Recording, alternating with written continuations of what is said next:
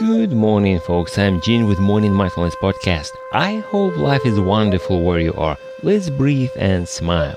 Yesterday, I was making an episode about learning.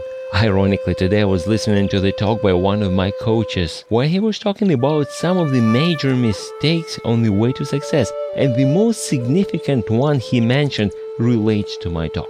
I think I already talked about this but I have been a victim of this mindset more than once, and I see people around me doing the same thing again and again. So if you think you don't need to hear it, that's fine. I am saying it for myself, first of all.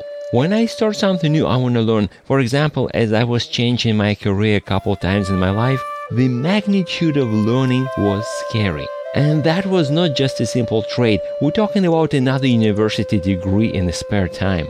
I've seen so many people shy away from pursuing a better career because of that fear. Here's what my coach said, and this is what I'm applying to my learning or to chasing my dreams. Listen carefully, this is crucial.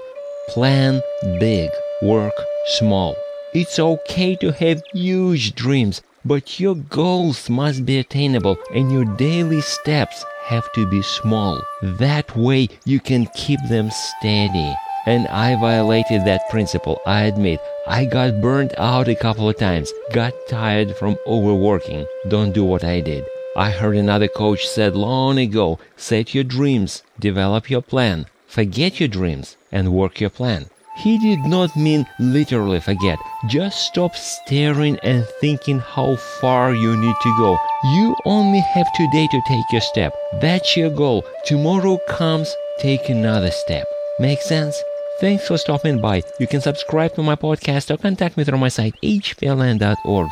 Now let's breathe and smile. I'll talk to you next time.